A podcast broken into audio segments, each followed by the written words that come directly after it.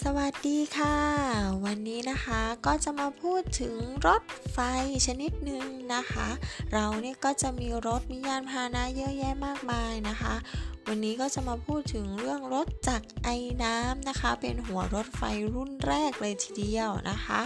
รถจักรในยุคแรกนั้นนะคะ ขับเคลื่อนด้วยพลังงานไอ้น้ำโดยใช้ถ่านหินและฟืน เป็นเชื้อเพลิงสำหรับต้มน้ำให้เป็นไอ้น้ำ เกร็ดน่ารู้นะคะสำหรับรถจักรไอ้น้ำก็คือ หัวรถจักรไอ้น้ำของอเมริกาในยุคแรกอย่าง General คันนี้เนี่ยสร้างขึ้นเมื่อปีคริสตศักราช 1855 มีตะแกรงหน้าไว้กำจัดสิ่งกีดขวางที่อยู่บนรางส่วนความเร็วนะคะ รถจักรไอ้น้ำ General นั้นวิ่งได้เร็ว 32 กิโลเมตรต่อชั่วโมงเลยทีเดียวค่ะ และรู้ไหมคะว่า General นะเคยเป็นส่วนหนึ่งของการไล่ล่าจนป้นรถไฟครั้งยิ่งใหญ่ในช่วงสงครามกลางเมืองอเมริกันกันเลยทีเดียว ส่วนตำแหน่งนะคะตำแหน่งของที่นั่งนะคะ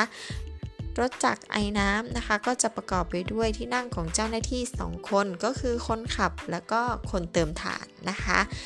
สำหรับเชื้อเพลิง หรือชนิดของเครื่องยนต์ที่ใช้นะคะ ก็จะใช้เครื่องจักรไอ้น้ำโดยที่ใช้ถ่านหินแล้วก็ฟืนเป็นเชื้อเพลิงนะคะโดยไอ้น้ำจากหม้อน้ำจะไปผลักลูกสูบในกระบอกสูบ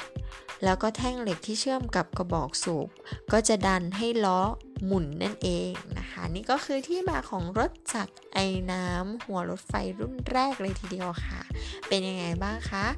เดี๋ยวคราวหน้านะคะ จะเอาหัวรถไฟรุ่นอื่นๆ มาบอกเก็ดความรู้กันอีกนะคะ วันนี้ก็เพียงแค่นี้ค่ะ บาย